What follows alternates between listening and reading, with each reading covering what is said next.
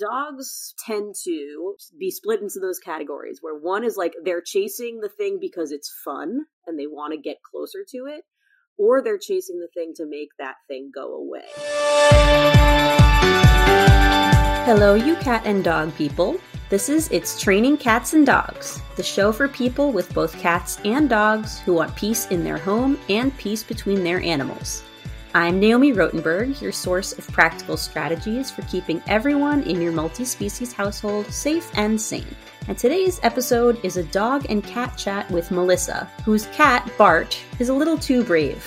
He surprised the dog, Jem, and there was a chase that ended with the cat in the dog's mouth. No animals got hurt, but Melissa's husband did. So now that the dust has settled, Melissa and I talked about how we could prevent something like that happening again, as well as why the common advice of confine the dog and let the cat roam around probably isn't the best choice in Jem and Bart's case, and what setups they could start working on to try to make some progress towards coexistence.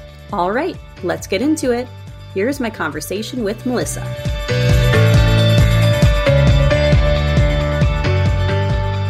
Melissa, thank you so much for taking your time, and I'm excited to chat about your animals. So tell me a little bit about your pets, your current situation, and we'll dive in. Great. Sounds great. So in our household, we've often had multi-species and thought it was easy until it wasn't. So about 8 months ago, we adopted Jem, a dog. He's a mutt, and he was about 2.5 years old when we adopted him. And then already in the house, we had Bart, the cat. And honestly, they're probably about the same age, maybe just a few months separated. So, we were following the directions given, taking it slow, keeping them separate in the beginning. And probably, I would guess about a month into having Jem, the door to the basement where Bart was spending his time when the dog was out was not latched all the way. So he is a curious guy and opened the door, came upstairs, and the dog chased after him, ended up picking the cat up in his mouth. Thankfully, we were able to get the cat out. No blood was shed for the animals. Uh-oh. My husband did get bit in the process of removing cat from the mouth of the dog. And I would say basically since then, their relationship just has been tense. Jem is seems to be like pretty anxious anytime he sees or hears the cat. I would say recently Bart has been a little bit more bold. He's willing to test kind of the boundary a little bit. So actually this morning, he will kind of now willingly go downstairs when I get up to let the dog out in the morning. But then he came back upstairs while the dog was eating breakfast, which was new. And since Jem was occupied, he didn't even notice the cat was near. And so once he was done and once he realized the cat was out, he did kind of want to chase after him again, but had a barricade up. So he went outside for a minute. The cat went downstairs. And that's kind of how we've been managing and living. Primarily separated, trying to, especially with the cat, let him choose when he wants to test the waters. But, safety obviously is the primary concern. So we've got baby gates up, also using sort of multi-step. So like if we're gone,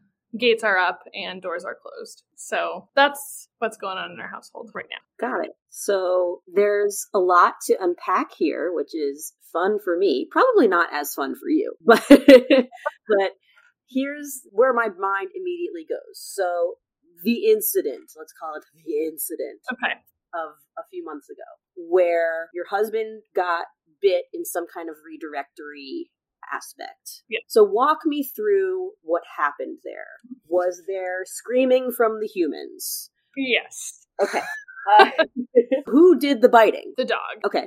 And my husband did also get scratched by the cat. Great. So a double whammy. Excellent. Yes. Okay. And did any psychological damages occur between your husband and the animals? Yes. I mean, temporarily, I think. And for, I would say about a week, okay, he was really upset with the dog. I think we really have worked through that piece of it. Good. And my husband might watch here.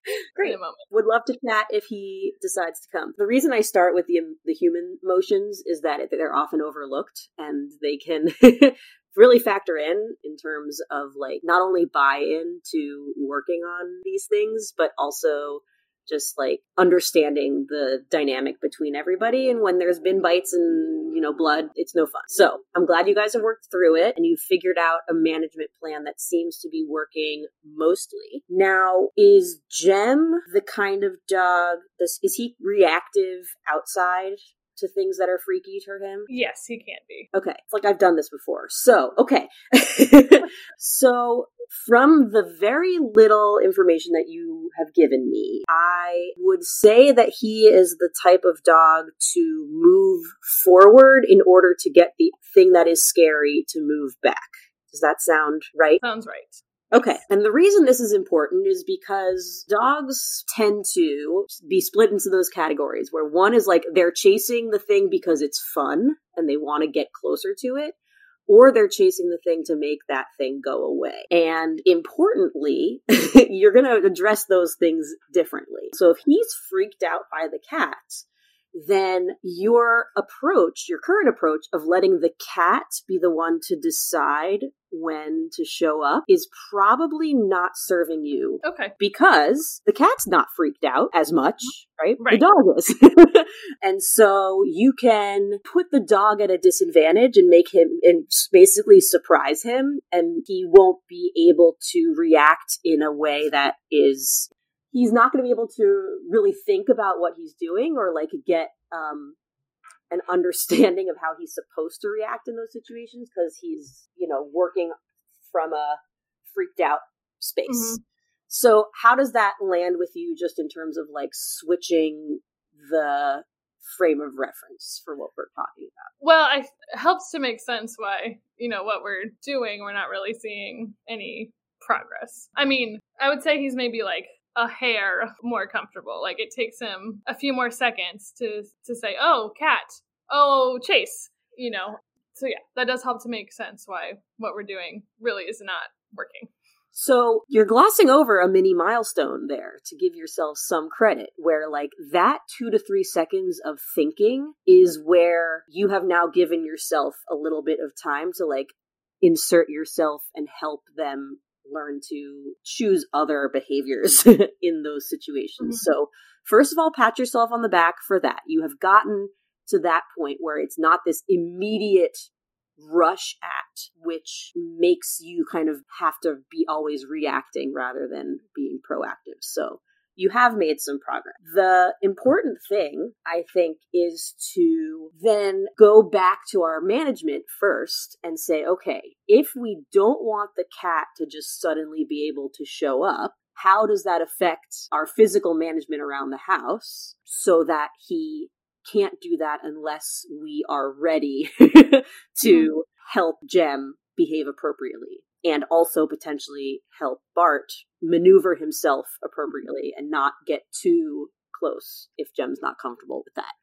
So you mentioned gates and door. So Jem can't chase. And I like that there are 2 layers. Is there a way to make sure that Bart does not venture where he's not wanted? Yes. How we've been situating them is, for the most part, Jem is upstairs in our upstairs living space and Bart is in the basement. So he's not, you know, just locked in a room all day. He does have some freedom of movement. But as long as the basement door gets pulled all the way shut, he cannot open it. So that was something we had to learn, that there was, you know, a way it could be not quite fully latched. Got it. So when this happens, because doors are funny things. Doors are funny things. So one extra thing that I usually recommend when there is a potential for human error on a door is to add basically an extra latch from like the baby supply, like the baby proofing supply area. Literally just like you close the door and you just throw a latch. Yep. Just in cases, right? And that becomes a habit really quickly for the humans to also just be thinking about, okay, no one can be supervising them right now, and therefore I need to latch this, at least for now, right? Like this is not forever that they're absolutely apart, but for right now when we cannot or don't have the energy to actively supervise, that's important, right? Just because you're home doesn't mean you're like, let's do a setup. Then we need to Bart needs to be behind some kind of kitty-proof barrier. And that might look like it's not always the basement, right? So if you're home and you want to hang out with the cat, like you can bring him into your bedroom or whatever, right? Whatever works for you in your routine in order to be able to spend quality time with him. So that would be my first action item, would be to just chat with the hubs about any adjustments that need to be made to make sure that our bold friend, Mr. Bart, is contained when we can't be supervising. That's number one. Number two is then adjusting your setups, because they're not going to now be sudden. You're going to say, all right, it's time for us to work on integrating them together in a carefully orchestrated kind of way. That is very much going to help Jem, especially. Now, Bart can and should learn some skills to be able to move around the space in a calm way so that he doesn't book it and then make it really hard for Jem to not chase him.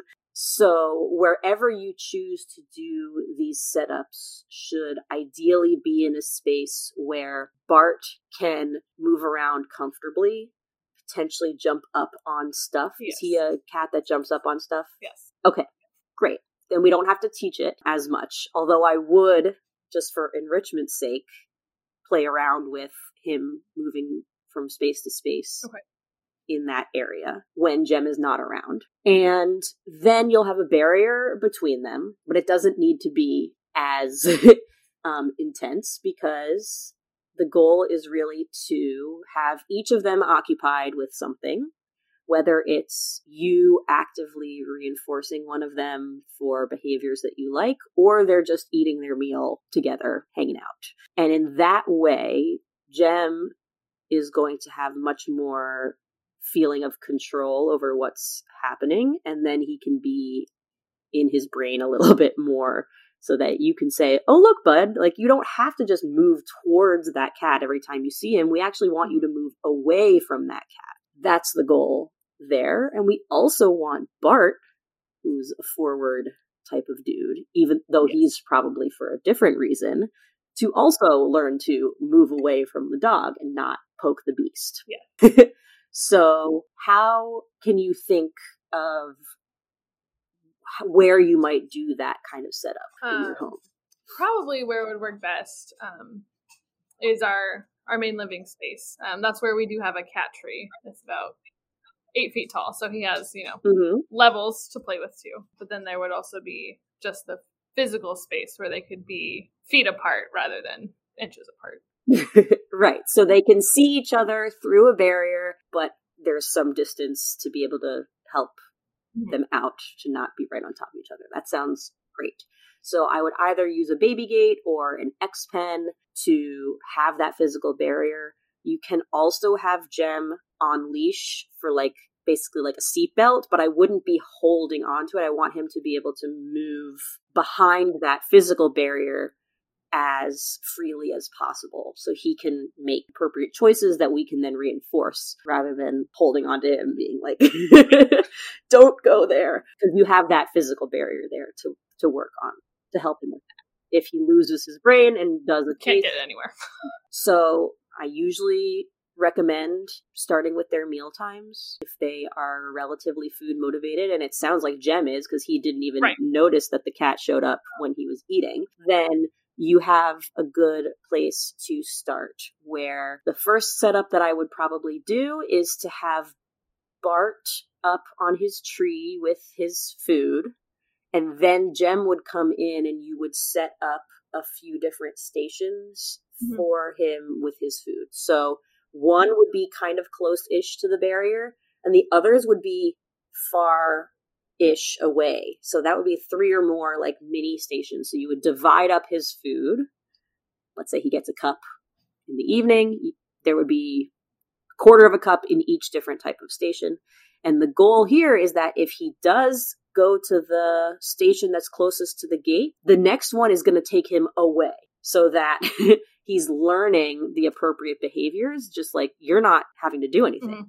kind of does it on its own. And then when he's done, you say, good boy, and then toss him some cookies away. And then the setup is over and Bart either goes somewhere else or Jem goes somewhere else. So does that sound like something that is feasible? Yeah.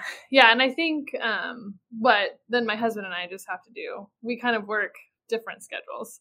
So I think, you know, as we're trying these setups, we'd probably both want to be around just for my own well-being. Yeah. The reason that I've created the setups in the way that I have is because right. you can do them with just one person, right? Like one animal is always like just doing some kind of enrichment. So you set that animal up, and then if you're working on like actively reinforcing the other one, you can focus on them. It's always easier with multiple humans, especially if you want the other human to be on the same page as you, to be observing the same body language that you are and kind of adjusting from there. So I do recommend also videotaping each setup so that you can like look back at it together and see, okay, like he was staring too much in this one, like we need to move him back, or like Bart was not having it. He was very restless, so we need to adjust something for the next one. Stuff like that. Yeah, and the goal really is having them be able to do these activities, maybe glancing up at each other. They know the other one is there. They don't have to be staring. And in fact, if they are staring, that indicates that the setup is too difficult and they need more practice. So the goal is really quick glances, but it just being like super easy and it just looks like kind of nothing is happening. Like that's your goal. And I usually recommend that if everything goes perfectly, starting from setup one, it's ideal.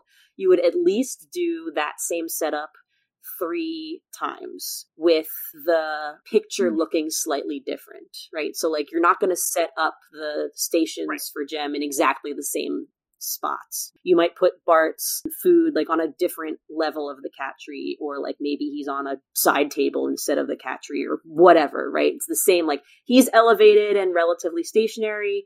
Jem is moving around, but you're not doing the exact same thing every time. You want to make sure that when there are small differences between them, you're still getting the same types of easy behavior, looking away.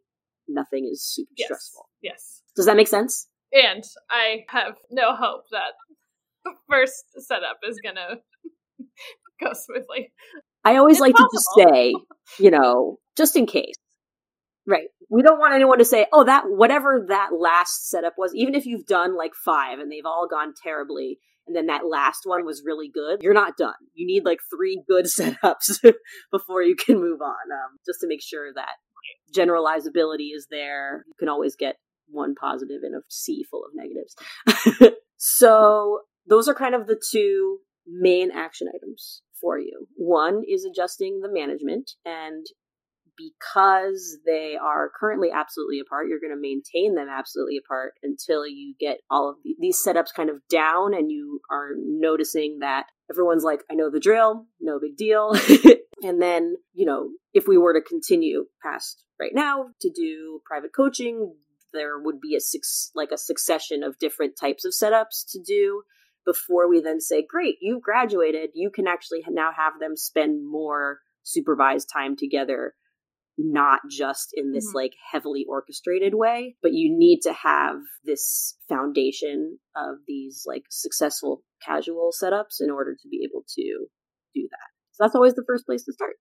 And it's also the easiest, which is always a good place to get some confidence in what you're doing. So do you have any questions, concerns? Are you excited? Are you like, oh God, this is going to be horrible? No, I think I'm more excited than not. And yeah, I just kind of feel like we've been making it up, trying to figure out what might work. So it feels, to have a more structured plan feels like it will be helpful. Yeah, I mean, that's one of the reasons that I love doing this and like specializing in dog cat stuff is because there really isn't a lot of good, like comprehensive information out there. That's why I'm here. So I'm happy that you came on the podcast today.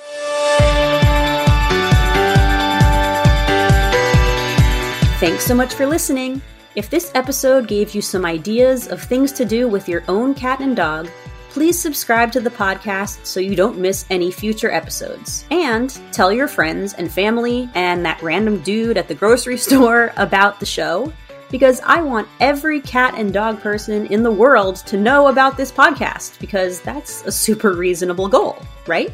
Anyway, I will be live on Instagram this Thursday at noon Eastern to answer your questions about the episode and to dive a little deeper into ways to interrupt your dog if they're chasing the cat. Make sure to follow me at Praiseworthy Pets on Instagram and check out my stories for a link to that live so you will get a reminder that it's happening. And if you want to be awesome like Melissa and do a dog and cat chat with me on the podcast, go to praiseworthypets.com/chat to get on my schedule. I can't wait to talk with you. And that's all for this episode, you wonderful cat and dog people. I will see you next week for more It's Training Cats and Dogs.